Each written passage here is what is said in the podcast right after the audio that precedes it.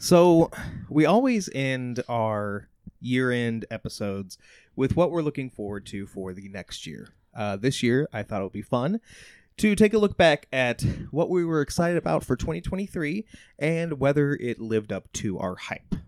Um, I went back and listened to the episode. Um, so these aren't verbatim quotes. I thought about doing that, but eh. um, Lydia, you went first last uh, last year. Um, is probably a poor decision, but hey, so you said that you were excited to get to catch up on stuff because you'll have a couple of weeks off because they say that you should rest for a while after having a newborn. Did that live up to the hype? well, the newborn part definitely lived up to the hype. The catching up on stuff, not so much. And I think that I have done even worse this year than I did last year because I think I've watched maybe like two, three things at most. Yeah. But I have almost finished Supernatural finally, so there's that. Nice.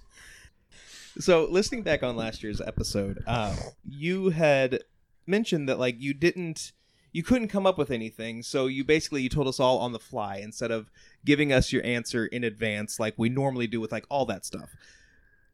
Was that a ruse? It might have been. yeah, I totally had that plan. I was just like, how do I make this work when we're supposed to, you know, I'm just going to say I don't know have anything and I'll just make it up and then no one will know. It'll be fine. Well done. Well done. Uh, Tabitha, you were excited for the Wayward Children series, uh, the eighth book. Did you read it? I- Was it good? I did. I did read it. It was good. Um, I will say it was probably my least favorite of the series, but never fear. There's another one coming out next year. So we'll see how that one goes. And is that what you're most anticipated for 2024? No, not we'll get there. We'll get there. Matt, you were most excited for Across the Spider Verse. Oh, and also getting married. Um, did both of those things live up to your hype? They did. Very much. Choose Um, your words wisely. Otherwise, I'm sleeping on your couch. Um, no, it definitely did. Um, I do think that Spider Verse um, was not quite as good as the first, um, and the third will be better than the second. Um, I think part of that just had to do with the classic, like cliffhanger ending. Um, as far as the wedding, it did not go initially as planned. We had to change a venue, um, but I think the venue we ended up with turned out way better for us um, as who we are. So, yes, Nice. Uh, finally, I was excited for Nightwing number 100. Came out in January. Um, did it live up to the hype initially? I would say yes. I remember really enjoying that issue. However, um, it's been almost 12 months, and I have read a lot of comics since then. So, like, I don't even really remember what happened in that issue. So, yeah, stuck with you. Exactly. Lived up to the hype for about 10 seconds. Eh, I'd say probably about 10 minutes. oh. Yeah.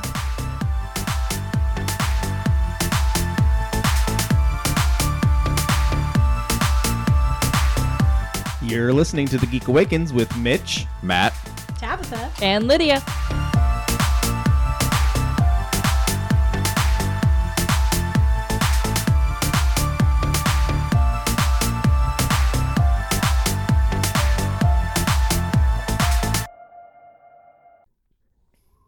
All right, so this is our year-end special. We're doing things a little bit differently this year. Um, we'll we'll get to that in a minute.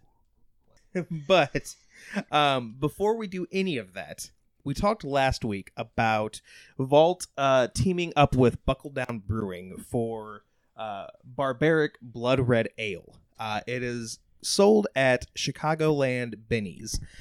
Um, coincidentally, some of us were in Chicagoland uh, over the weekend, so we were able to find this. Um, since we had an opportunity to pick this up, um, this has been in my fridge since Saturday, uh, taunting me literally every time I open the fridge. I have not tried it. I poured some out for my homies, uh, my homies being you guys, uh, and we are going to try this, um, not live on air because we're pre-recording, but we're going to try it now. That's really good. I approve. That's Yeah. incredibly good. Yeah, that's got a real Yep. good balance for for a red. Why am I talking into the glass instead of the microphone? It's a lot smoother than a lot of other red ales that I've had. Hmm. Um, not to say that like red ales are usually bitter, but I mean like this is this is very drinkable. I am here for this. It's very caramely. it is. Reds can be reds at times can be sweet and they can be a little bit heavier. This is a real good balance. Mm-hmm. I also feel like reds tend to have like kind of a pretzely aftertaste for some reason, Mhm. and this one does not, and I approve of that. Yeah. No. No, it's not giving me that dry mouth feel. Yeah. Yeah, I'm here for this. Um, a, I wish that this would come a little bit further south than Chicagoland, um, or B, we're just gonna have to go back to Chicagoland here in the very near future. So before we do that, though, we should probably open up the pull list. What's on our pull list this week? And we've got two books now uh, for this week. Uh, they are both out by Z2. Uh, this is part of their holiday guide that they uh, that they shared with us. So we've only got a couple days until Christmas. By the time you hear it, uh, you'll have even less time before Christmas. But if you're looking for that very, very last minute gift idea, maybe one of these books. Matt really liked that barbarian. Yep. that snuck up on me. Sorry. Is that your um, impression of Axe? Yeah. I'm now drunk on the blood of the red ale. So the first book uh, that we're going to talk about is Ibaraki and Friends. Uh, it's written by Matthew Kiichi Heafy with art by Half Sumo. Uh, this picture book is Matthew's take on various Japanese legends and folk tales, including a dragon, a samurai, and more. Um, this was cute. It would pair up a picture of some type of Japanese folklore, and had like a little mini like poem or whatever that that would match it. Uh, I thought it was cute. I thought it was definitely something, you know, definitely something you could read um, at like bedtime or something like that. Um, Matt, what'd you think? I really enjoyed this. I love the art. Um, so, nerd alert. Um, the author of this is actually the lead singer and lead guitar player for a heavy metal band called Trivium. Um, so knowing that and going into each page and seeing the poem that was written, um, and knowing who he is, I read that more as lyrics to a little song. Um, so it just it just reiterated for me like his ability to write poetry and lyrics for songs um and to convey those images um that were just backed up by like the alternating pictures um i i love this i thought it was great What about you? Yeah, I really enjoyed this. Uh, I thought it was super cute and also super informative. Like I learned something, which I really like. So thumbs up. I forgot we're not in gut reaction already. that red ale got to me, guys.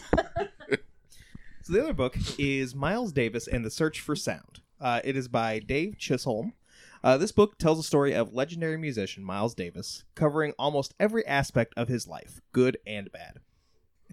the narration is adapted from his own words, uh, be it from his autobiography, essays, or interviews. Uh, Matt, let's start with you this time.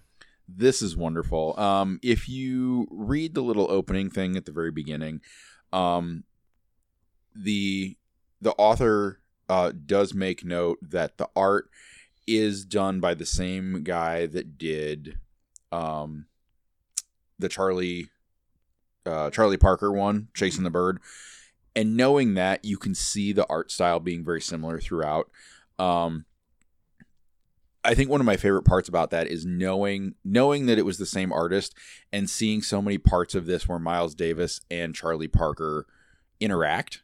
Um, I I I know a little bit about a lot of jazz trumpeters, um, and I learned a lot from what I did read of this, and I'm definitely going back to finish this. Um, I love the way it's told. The art style is just fantastic. Um, I don't know. I remember really loving that Charlie Parker one, and this is just it, it's 100 percent on par with that. It's it's great. Mhm. Yeah, the uh, the art in this book is so well done. It's there are scenes where it kind of matches what is going on with Miles Davis internally. Um, especially like there's a part like in the in the first part where he's battling heroin, and just like those pages are darker. You know, they they have more of a rough feel to them. Um, I love the idea where that this is kind of, for all intents and purposes, um, told through his own words. Um, that is that is really cool. It's a really you know really neat take, especially for you know a, a graphic biography, if you will. Um, yeah, and this was just this was really informative. You know, Miles Davis, he's one of those artists that you know everybody knows who he is, but you know, I don't know who he is, if that makes sense. Um, Tabitha, what about you? Yeah, I'm not all the way through this yet, but I'm really enjoying it. A couple of the recent uh, graphic novels that we've got to read about musicians and bands have felt more like song centric and less autobiographical. I'm really enjoying learning something about Miles Davis that I didn't know, which is pretty much everything. And I did not read the little thing in the beginning to realize that the art artist was the same as that Charlie Parker one, but now it makes sense and I do remember really enjoying the art of that one. So this one is on par with that as well. So, yeah. All right, guys. It is time for our best of 2023. And how this works, um, you know, this is just completely, you know, our best. You know, um, there are some surprising things that don't make this list. Um, there are some surprising things that are on this list. Uh, this is very unscientific. surprise, surprise. um, how this worked? Uh, basically, we all came up with uh, you know a list of things that we thought were important to talk about for 2023. From there, we narrowed it down to a top 10, and then from there, we all voted. Um, I ended up having to get not Seth to um, also vote, uh, and that was just because there was at one point uh, at least a three way tie, and I'm like, I can't have this. so, um, so yeah, so we voted, and that's how we determined the top ten. Um, only I know the top ten, so that's gonna be fun.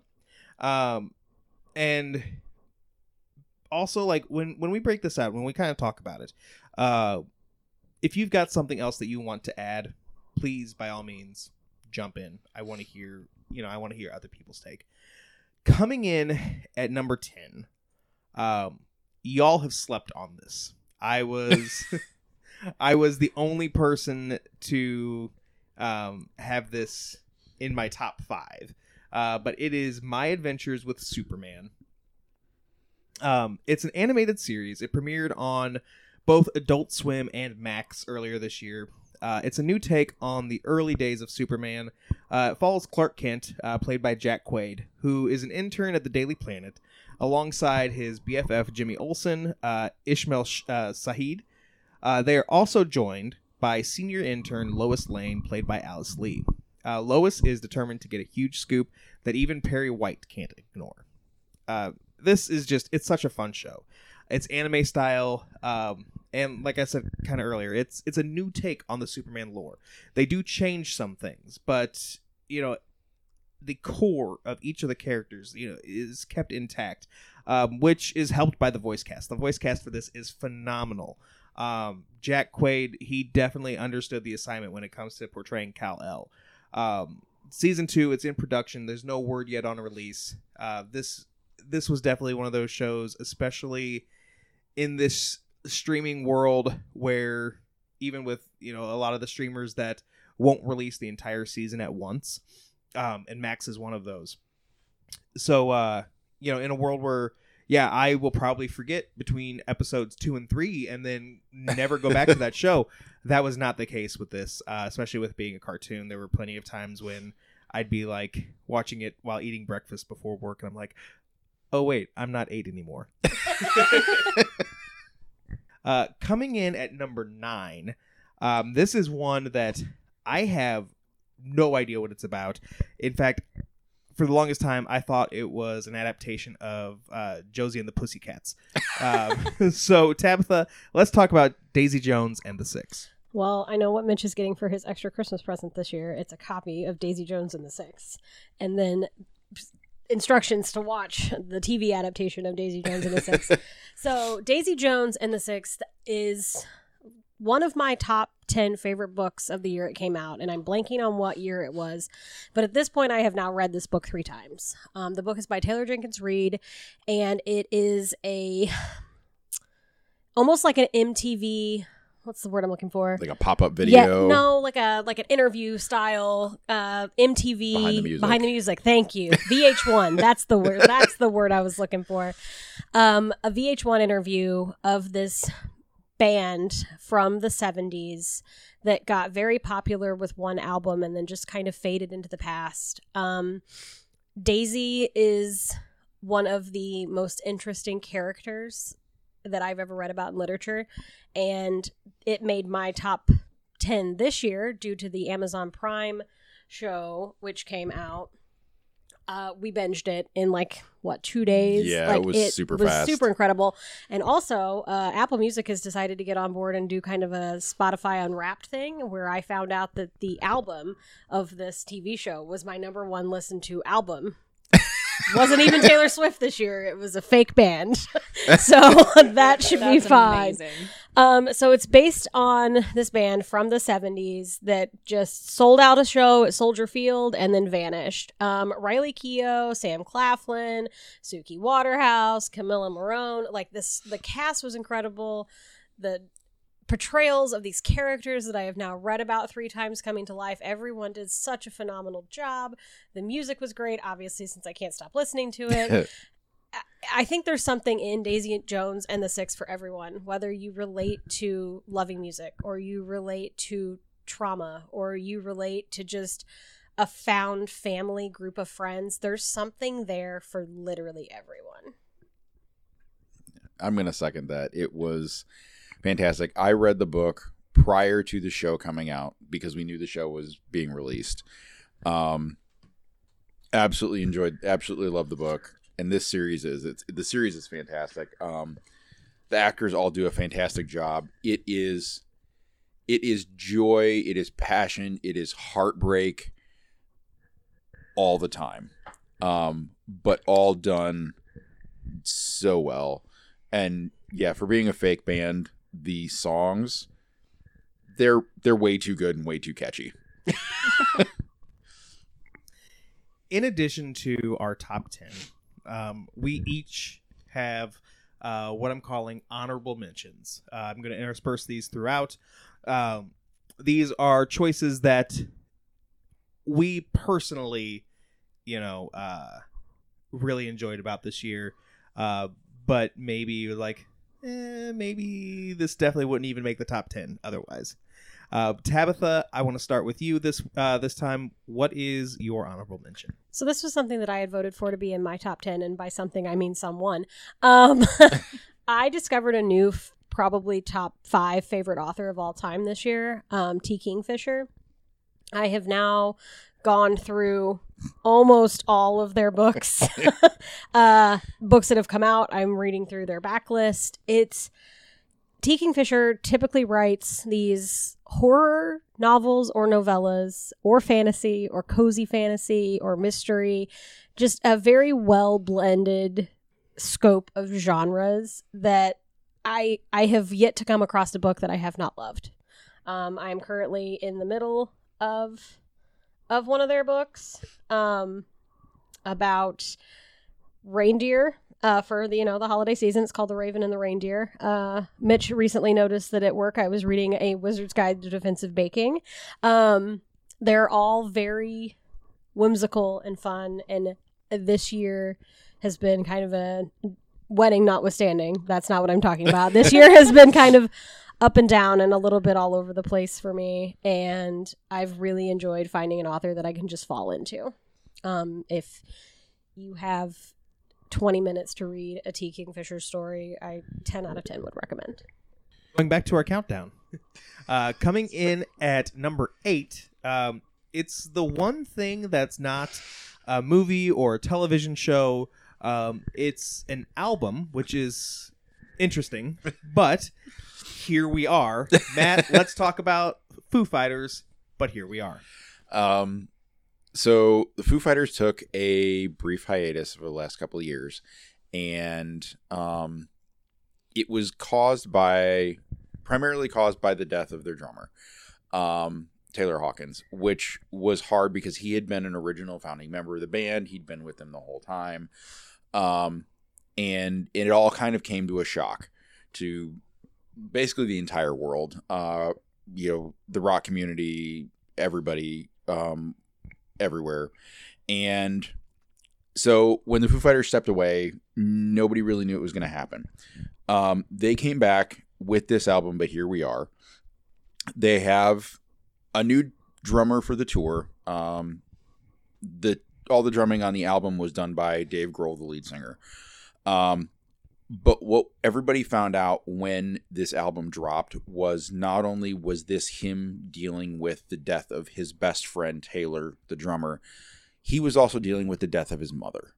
Um, and it was something that had been kept publicly under wraps um, kind of until the release of this album. This album is unbelievably powerful lyrically.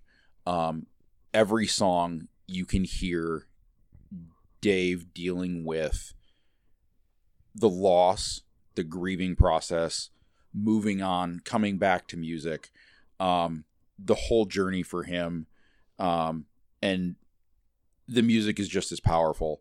Um, I, I the day that this dropped, I listened to this album four straight, four times straight through. Um, it was one of my one of my top five artists on Spotify. I think it was my third top album of the year. Um, it, it, at a time when no one knew if the Foo Fighters were going to continue. Um, not only did they come back, but they came back guns blazing, you know, firing on all cylinders, um, and and ready to just wow the world all over again. So Uh, Coming in at number seven uh, was really one of the things that I was very excited for for 2023. Um, this absolutely lived up to my hype. Uh, Lydia, you're going to talk about it. Let's talk about Power Rangers once and always. So this was just a good old trip down nostalgia lane. This 30th ugh, anniversary special for Power Rangers was corny and campy and every bit as whimsical as any episode of the 90s Power Ranger TV show. Um, it also had a lot of heart in it. It included six of the original, we'll say, first and second gen Rangers, including David Yost, Walter Jones, uh, Karan Ashley, who was Aisha, the uh, second Yellow Power Ranger, Johnny Yong Bosch. It also included the original voice actors for Rita Repulsa and Alpha. So lots of little cameos from people from throughout the years of Power Rangers. And I think they did a great job of kind of placing that uh, plot line, which granted is very wonky, but what Power Rangers plot isn't around um Trini, that's her name. Around Trini's daughter basically coming into her own as a ranger and somehow managing to pull all these other rangers from throughout time in. I loved this as well. Like I said, it is very very campy, but that's part of the charm of it and i'm glad that they were able to do this i do wish that they had been able to do it before we lost jason david frank but they also did a great job of honoring both him and? Twee. Twee? Yeah. and the very end of the ep- uh, the movie so i think they did an excellent job of making sure that everyone that has been a power ranger fan over the years got this nod Yeah.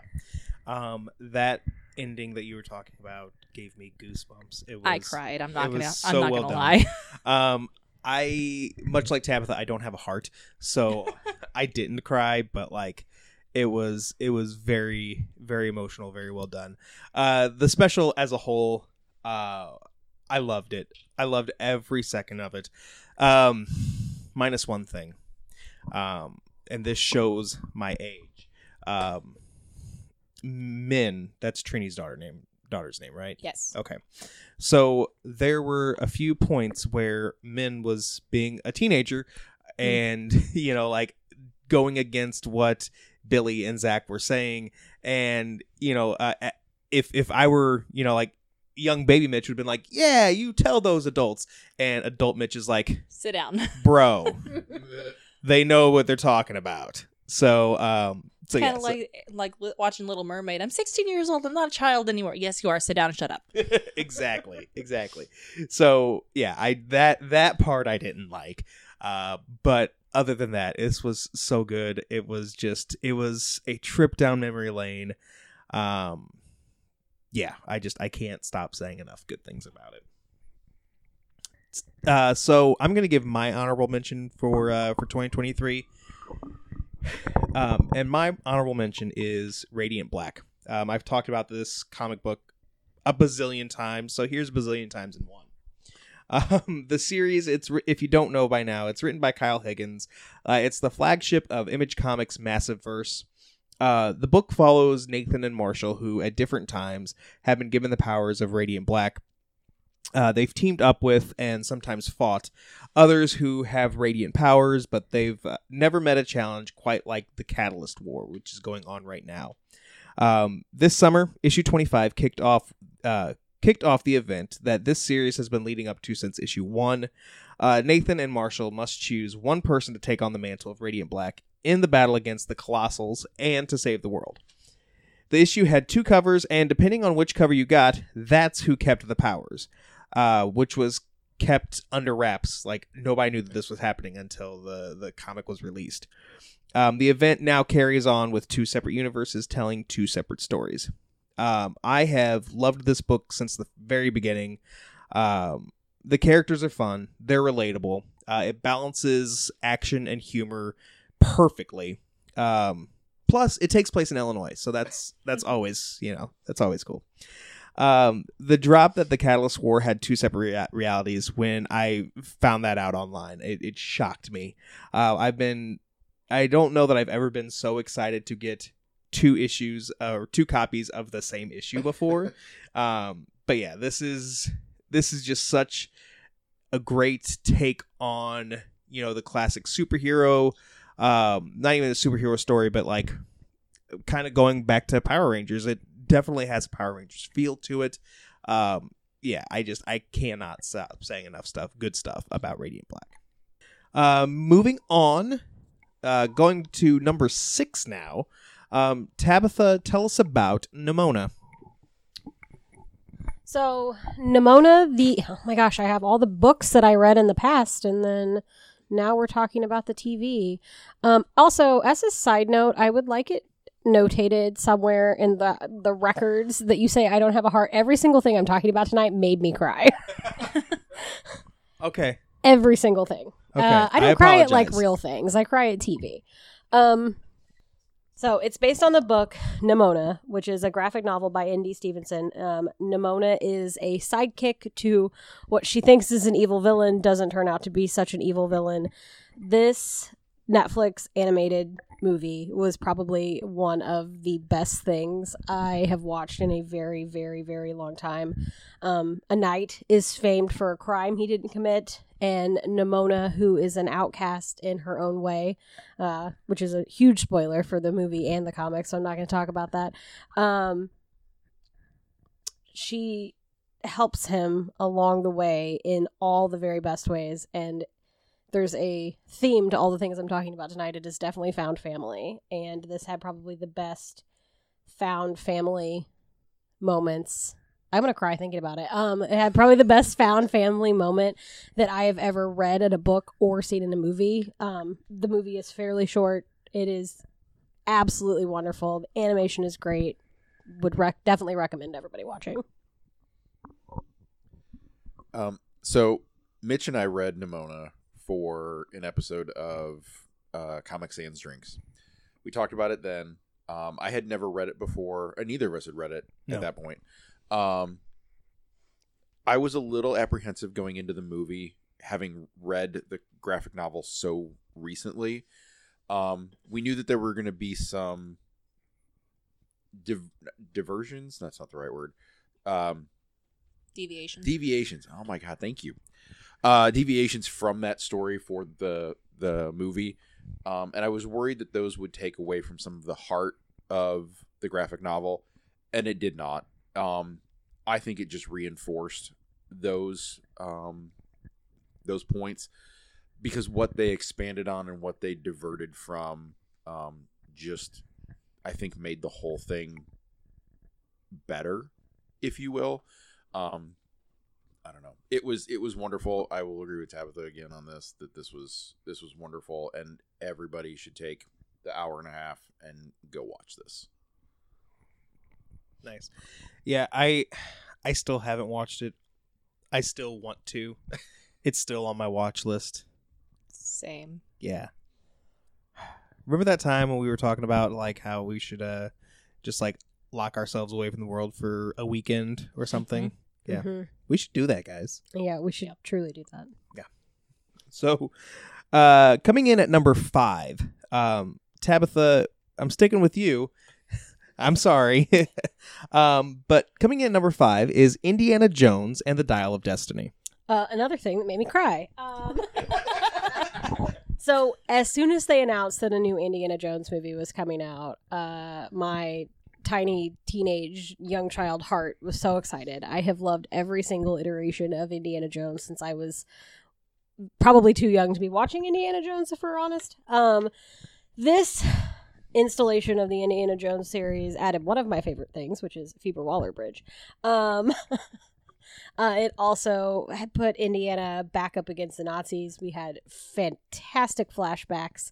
We had some CGI Harrison Ford, uh, and I I had nothing, almost nothing negative to say about this, except for while this felt like the final Indiana Jones film, the last five seconds of this movie has me questioning my own reality. Um, it is a bit of a spoiler, so if you don't want to be spoiled for a movie that came out a long time ago, I'm sorry. Um, but there's a moment where Indiana literally hangs up his hat and you fade out. And I, at this point, am sobbing, like sobbing in the theater because he's hung up his hat. And I'm like, oh my God, it's over. He's hung up his hat. And then that little shit grabs it. and I was like, I audibly went in the theater and looked at Matt. And he looked at me, and I'm like, still crying. Um, it, this is this is wonderful. It is now on Disney Plus. Even if you just put it on for background entertainment, this is an absolutely fantastic addition to the Indiana Jones franchise. We're not going to talk about Crystal Skull ever again. Um, But I thought you loved every iteration. I still love that one, but we don't have to think about it as hard because it's not the last one anymore. um, the cast was great. The plot was great. The music was great. Just no complaints. Lydia, let's talk about your honorable mention. So I had I was trying to figure something out while we were sitting here, and all of a sudden it clicked in my brain of my honorable mention is obvious to me. So we all know that I have a very short attention span when it comes to new things with media and all that fun stuff. I came across another podcast this year actually called Heart Starts Pounding. This podcast is uh, written and hosted by uh, Kaylin Moore, and it is touted as a uh, podcast of haunt- horrors, hauntings, and mysteries. So she talks about all kinds of different things that are typically actual real life stories that are fairly creepy, honestly, and kind of does a deep dive into all these subjects uh, in every episode. There's been ghost stories. There's been um, stories about um, like mounds that were found that were burial sites for old civilizations and just things like that. I came across it on Instagram one day because I was just scrolling through reels that day and I happened to stop on hers and it caught my attention. So I went to Spotify of all places because we all know I hate Spotify as well. I only have it for our podcast. Um, started at episode 35 and listened to every episode that she had in about two weeks. So Nice. Yeah. Definitely has become a favorite and yeah i'm glad that i found it Nice. Yeah. Um, you sold me. I am going to. I'm going to look for that. So going back to the countdown, um, Lydia, you're going to keep talking. Oh, great. Because that's gone so well for me tonight. Um, coming in at number four uh, is a movie that, for being based on a video game, was pretty damn good. Let's talk about Five Nights at Freddy's.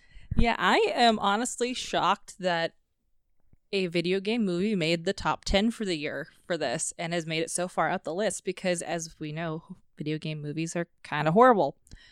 Um, so, Five Nights at Freddy's is a movie adaptation of the video games of the same name. Uh, they follow Mike Schmidt, who becomes the uh, night security guard for Freddy Fazbear's Pizzeria. Um,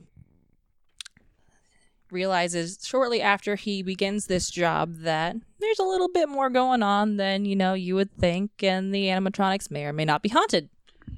Um, I think one of the reasons that this movie is as good as it is is that Scott Cawthon, who is the original creator of the FNAF games, both co-wrote and co-produced it. So you actually had the creator of the original source material involved with the movie, so he had kind of a say in everything as far as plot goes.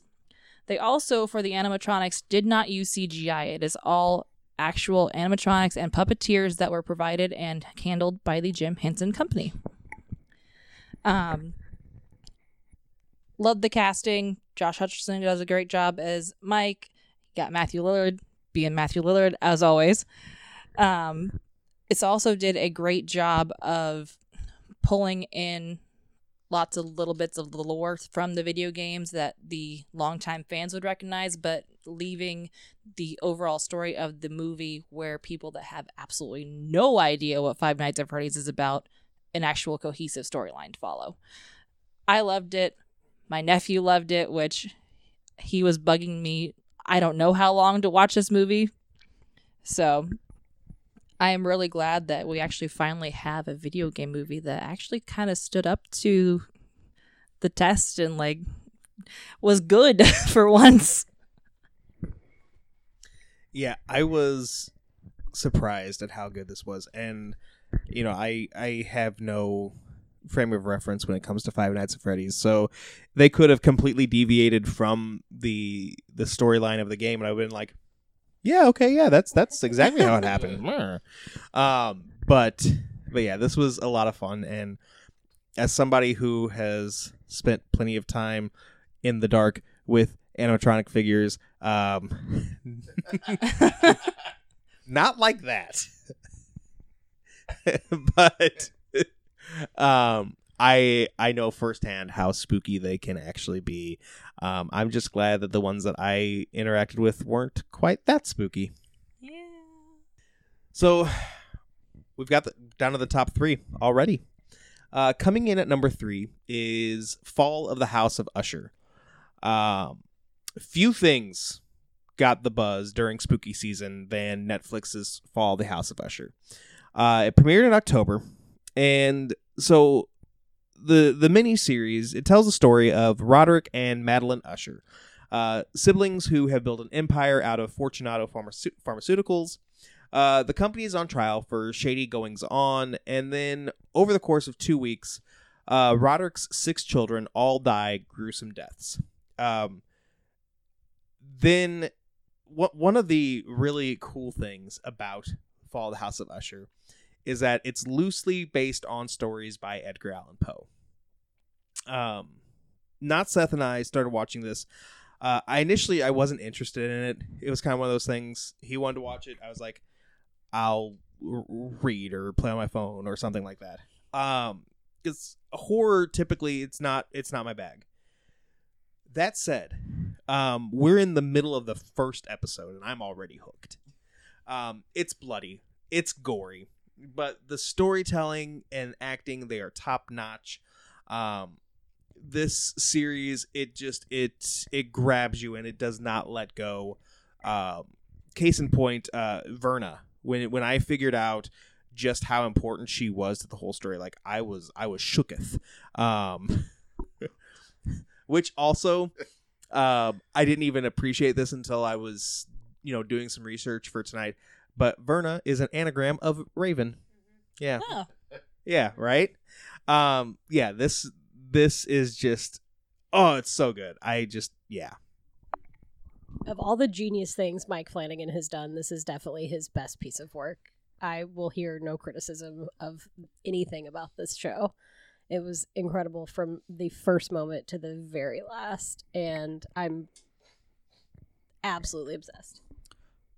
The best is Bly Manor. And no, will- it's not. I will fight you. the best is not Bly Manor because I was looking to be spooked, not traumatized, and cry, screaming, crying, throwing up, literally throwing up because I was crying so hard at the end of Bly Manor That's why it's so good. It's because I vomited from sadness. Yes. it's so good. it's wonderful.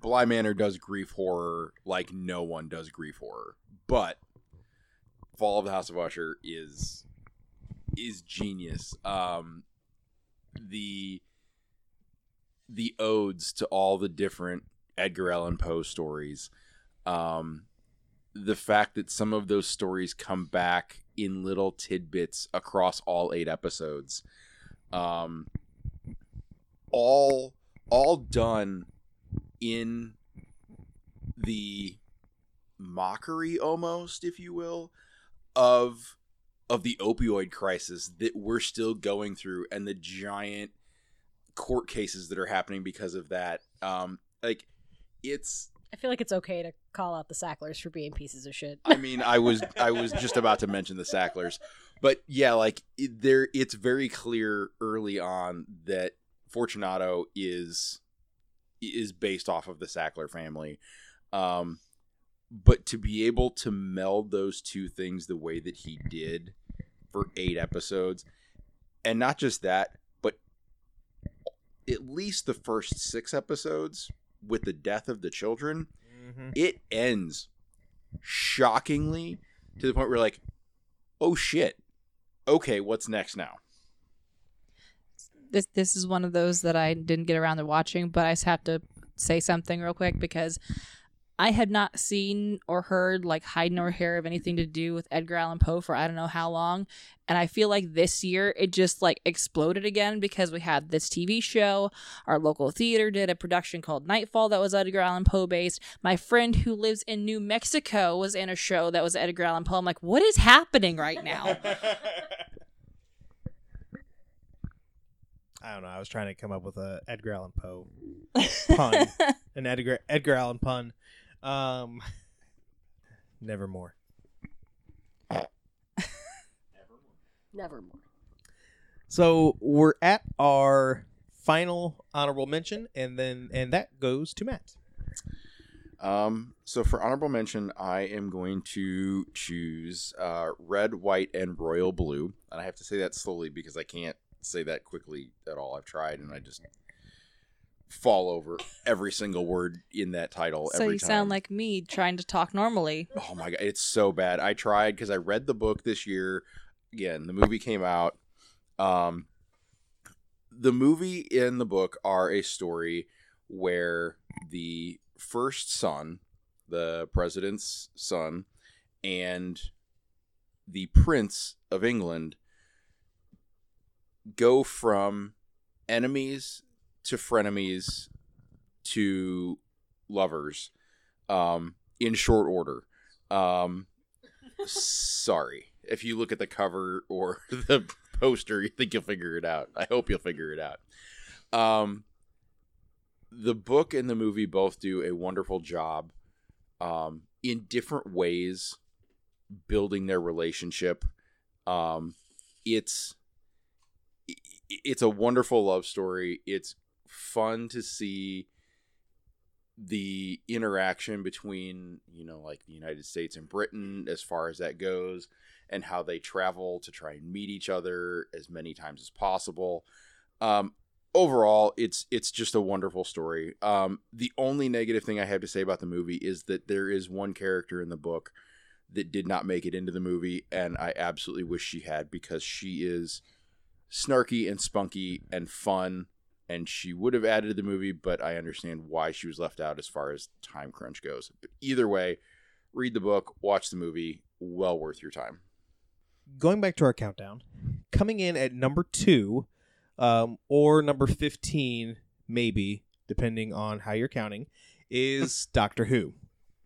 Uh, 2023 gave us the 60th anniversary of Doctor Who, with the return of David David Tennant, this time as the 14th Doctor, uh, the return of Catherine Tate as Donna Noble, and the debut of Ncuti Gatwa as the 15th Doctor. Uh, we had three specials with the Doctor and Donna, and the first Ncuti Christmas special, The Church on Ruby Road, will be here very soon. Uh, depending on when you're listening to this and when I finish editing it, maybe it's already out. I don't know. Um, these specials, unfortunately, were not without controversy. Uh, many people complained to the BBC over the inclusion of Yasmin Finney's character Rose Noble. Uh, both Yasmin and Rose are trans women. Uh, also, there are people who aren't in, aren't on board with uh, the Doctor's bi-generation, which gave the 14 the opportunity to rehabilitate and get rid of the trauma he's held on to for centuries. Uh, personally, though, I loved it. Uh, I thought that 14th uh, Sonic Screwdriver was maybe a little too powerful, but I loved how each episode had a distinct feel and how it seemed like the stakes were higher in each episode. Um, the guests were fantastic. Neil Patrick Harris was delightfully diabolical as the toy maker. Uh, Yasmin was great as Rose, um, and we saw the return of former companions uh, Mel, uh, Kate Stewart, and Wilf. Um, who this was uh, Bernard Cribbins' uh, final performance. Uh, while the 60th anniversary specials weren't quite a celebration of the past 60 years like the 50th anniversary was, uh, they were still exciting, and I think that they more gave us a glimpse of what the future of the show is going to look like. Uh, I'm so excited. I, you know, like, I don't know that I'll ever be like, oh, X person has ruined Doctor Who for me. Like, no, that's not ever going to be a thing. Um, I'll be one of the first people to tell you that, hey, Jodie Whittaker's run, not as bad as you think it was. Um, but that said, these specials have me excited. I can't wait for Christmas. I can't wait for spring 2024. Um, I think that the Doctor's in really, really good hands with Ncuti. And so that brings us to the number one thing that for 2023, according to the Geek Awakens, um, this time also based on a game, not necessarily a video game, um, and also was a movie that I think was way better than it had any right to be. Our number one thing was Dungeons and Dragons: Honor Among Thieves. Matt, take it away. So, when you think about Dungeons and Dragons, you think about all the nerds that have played in basements and houses across the country. What you don't think about is the words that Wikipedia uses to describe this movie fantasy, heist, action, comedy. All of those are true, and it did every single one of those in spades wonderfully. Um, the the cast was wonderful. Chris Pine, Michelle Rodriguez leading, Hugh Grant playing an absolutely fantastic bad guy.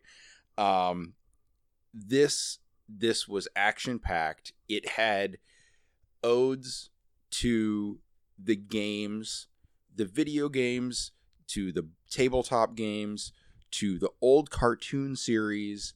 Um, unlike the previous Dungeons and Dragons movie, which took itself way too seriously, um, this iteration did not, and it played to every single one of its strengths. Um, it's it's a wonderful story. It is like Tabitha said, um, found family was a big theme across everything this year. This is absolutely a found family story. Um, all of these characters are outcasts. They all come together to root and cheer for each other and come together to win the day. There's rumors that we may get a sequel. I don't care if it happens or not. This is such a wonderful, wonderful movie. So well done. The CGI is great. The acting is wonderful. The story is fantastic.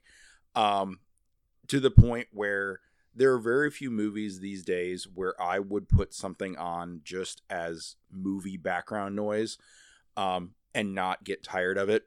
This is that movie. This will be on that list for eternity. Um, I would watch this maybe not every day, but I would watch this at least once a week for the rest of my life. Uh, speaking of things that made me cry, this was another thing that, that made me cry. Um, this had, like you said, no right to be as absolutely stunning as it was. Uh, uh, we went to see this in the theater, and I just, I don't think I blinked the whole time because I was so fascinated. And there were these incredibly clever, hidden Dungeons and Dragons Easter eggs in the background through the whole thing. So the second time we watched it was at home, and I was like staring at the background, like I'm like I'm ignoring the main characters. I'm looking for the Easter eggs, and I had the best time finding them. It felt like playing a video game. Yeah. Um, as someone who has never played Dungeons and Dragons, I I couldn't tell you anything.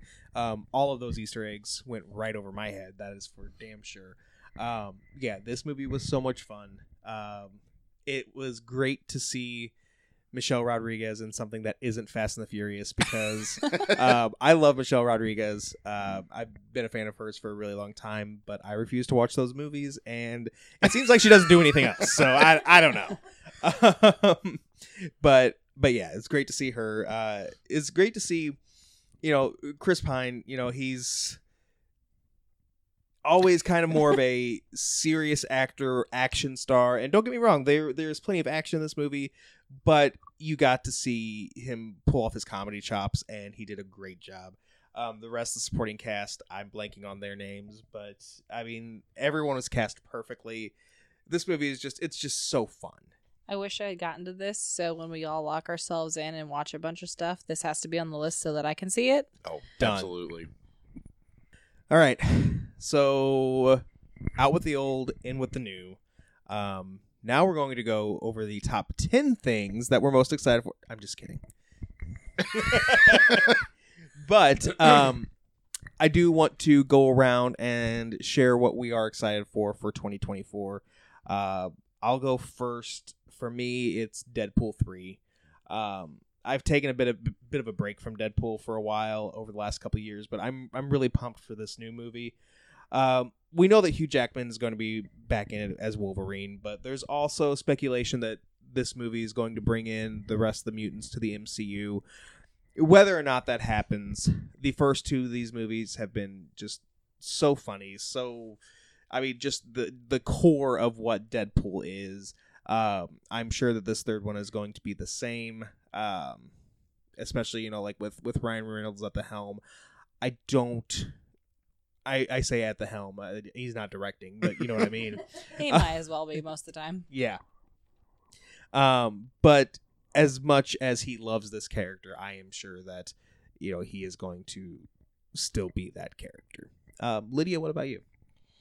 So I was trying to come up with something that I actually know is coming out next year to be excited about, and I realized that I'm still too far into this year to really care. and as previous years have, you know, proven, I'm just excited to watch all the movies that came out this year because that seems to be my pattern. Because all the movies that I watched this year that I remember, because I was trying to go through my list to like make my top 10 list this year, and I realized, oh, I only watched like two or three things that came out this year. Everything that I watched that was n- actually new came out last year. So I'm just gonna, you know, watch all the things that I wanted to watch this year, like, you know, Last Voyage of the Demeter and all these other movies that we've talked about tonight that I haven't seen yet that came out. So I'm just gonna catch up and, you know, whatever comes out next year, I guess is for 2025. Lydia's just on a year delay. It's fine. yeah, pretty much. Matt, what about you?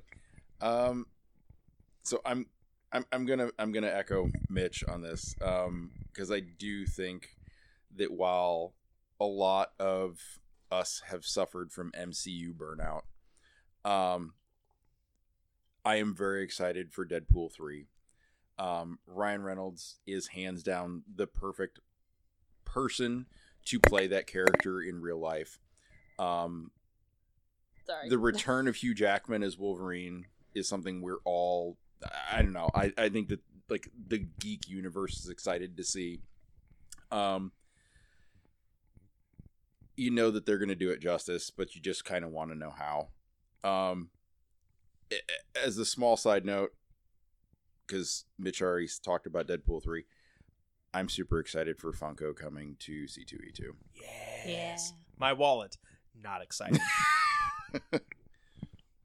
There you go. my my wallet is clenching clenching its uh wallet cheeks. Nope, don't like that. Tabitha, what are you excited about for 2024? Well, Other than me never saying that again. I, that is on the top of my list. Um, I I'm gonna shoot myself in the foot, guys. All right. So my favorite thing, or my most anticipated thing, sorry, for 2024 was going to be the new Erik Larson book that's coming out, um, based on Fort Sumter because I'm a nerd. But I think, in the interest of making 2024 Tabitha really angry, um, I'm gonna go with Wicked Part One, which comes out in November Ooh. and I know it's going to probably make me angry, and I know I'm probably not going to like it, but I have a lot of time between now and November of 2024 to get excited and mad and excited and mad, and that's some of my favorite emotions. So I'm going to go with that. So we're gonna go together, and then we can be angry together, Yes. and then we can just rant as we leave the theater. Yes. Facts. Nice. I'm still really mad they split this into two parts, if I'm being honest. I'm still just mad that they uh, cast Ariana Grande as Glinda, but I digress. That's on on my laundry list of things I'm angry about. So maybe they'll pull it off. Like I said, I have a lot of time between now and then to get a lot more trailers and a lot more footage and a lot more details to either make me happy or make me angry. We'll see. All right. Um, it has come down. Okay, not Seth. What are you excited about for 2024? You have to have something. Doctor Who. Yay. Would you like to elaborate? no. I mean, it hopefully we're going to be back to a steady stream of Doctor Who. Um his Jodie unfortunately had the, you know, misfortune of having a series that was mostly in the pandemic or was it totally in the pandemic? Yeah. So it got the shooting schedule all off and the reschedule off, and it also changed like the style of Doctor Who, and it was a lot all at once. And I just remember being so frustrated when they kept being like, "It'll come out in autumn," and I don't know what autumn is because I'm an American. is that early fall? Is that late fall? When is autumn? so the fact that we've had three, four specials including Christmas four. Four, yeah, we have four specials this year, and they've already seemed to have the whole next season shot and edited and ready to go. Makes me think that we're going to get Doctor Who on a yearly, regular basis. Just like your doctor visits, should be on a yearly, annual basis. Regular annual basis. That's it. It's like yearly and annual are the same thing. yeah, I know. All right. So 2023 has come to a close. It is now time for everyone's favorite moment, the shame bell count. Lydia, take it away. Well, first I have a question. Do we want the highest number or the lowest number first? Lowest. I was going to say we all know who the highest is going to Yeah. be. So let's start at the highest and work our way down. Okay. All right. So, coming in with the highest, highest not Seth. highest number of shames for the year is Mitch, obviously. with a with 49 regular shames, 49. That's it? 49, two festive shames, three stabby shames, four cri- chicken shames, one I forgot about the chicken. Yep. One work shame, so one that would, wasn't even on the show. yeah, so altogether makes 59. Didn't I have eight work shames? Or No, we, I only I let her count it just as one because it was work related. Oh, okay. Yeah, Yep. okay, I was generous this year. you are a generous guy. Thank you. There was also one cancellation from. Oh, the yes, show. and one cancellation from Tabitha. I forgot. that happened today. So does that like trump the shame or Uh, no, it's just it's just something to look forward to in the future for more times that I'm going to cancel Mitch. Gotcha. so next is Matt with a total of 13. With all? We got 10 regular, one of which was from me. well, that must have been one of the episodes when Tabitha was not with us. Well, it was 323, She so was we can dead? go back and look. So Wait, I'm sorry. What was that? uh, it was on 323, so we can go back and figure out what episode that was and find out. Uh, one festive shame and two chicken shames. So 13 total. Then we have Tabitha with two. Just two regular ones, that's it. We have the chief hard officer with one, which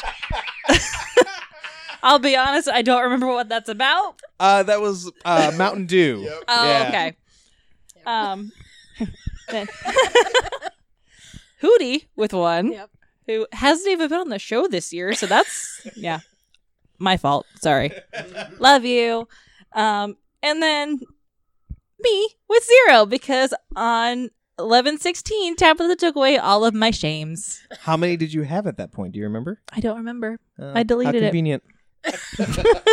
I think I had two. But technically, you and not Seth would be tied then. This is true because he does not have any. Which is surprising because there's been years where I've had at least one shame, maybe like even half a shame. You have had a quarter of a shame in all of of the shame. years that we have been doing this.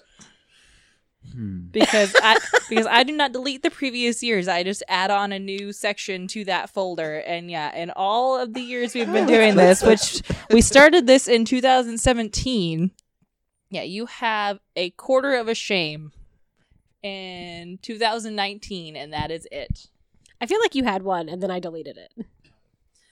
So, whenever we have like our final episode, we should uh go through and have like a cumulative shame count. Done. I feel like 2024 is going to be the year of the shame for me. So I thought you were about to say 2024 is going to be the year that we stopped doing this. no, I gonna- did too. I was like, oh. wow. Um, A, ominous. B, what the fuck? I mean, she did say you're canceled, so maybe she meant it literally. it's true. It's true. Yeah, he actually made it home today. So I am curious now because I know that's not your highest number, but let well maybe it is. Let's let's see. Oh, it's definitely not my no, highest. No, you I had don't an- you had like five infinity shames. Yeah. So yeah, I feel like this year is low. Yeah, it is. it's one of the higher ones, but it is not the highest because last year you had six. Uh, let's see, you had seventy-two regular shames, or seventy-two total, and looks like eight of them happened on one episode, and eight of them happened on another. Yeah. So Yeah, I remember that. yeah. Yeah. And then the year before that was the Infinity. Yeah. So So you think 2024 is going to be the year that you get a lot of shames, Tabitha? No, I feel like it's the year I'm going to give more shames. Oh, gotcha. be like Oprah. You I'm surprised I'm not being targeted. I mean, clearly. As Mitch said, I am a generous God. So, and now begins my favorite time of year where the shame bell count has now been cleared. And I'm going to end this episode before Tabitha can shame me. And, well, no, because that it doesn't really, tho- they don't start until our first episode of the year anyway. So, I can change numbers. I mean, now that you're getting them at work, since you and Tabitha work together, it, it can start January 2nd, even if it isn't on the podcast. you're right. to be fair, you've only gotten one work shame, and I've already been there for like three months. That's true. That's true. And that one was pretty bad. That one was real bad. Yeah. So, um, on that note, thanks for thanks for listening to us, guys. Uh, it's it's always a lot of fun. Uh, we can't wait to do this again in 2024. Um, everybody say a- happy New Year. Happy New Happy Year. New Year. Happy New Year.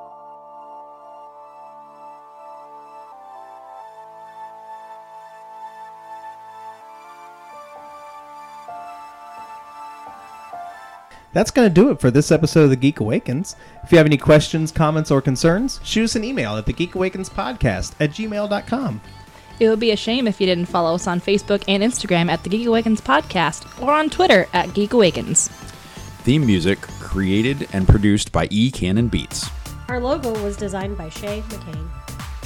Thanks for listening. We'll catch you next time. We're boldly gone.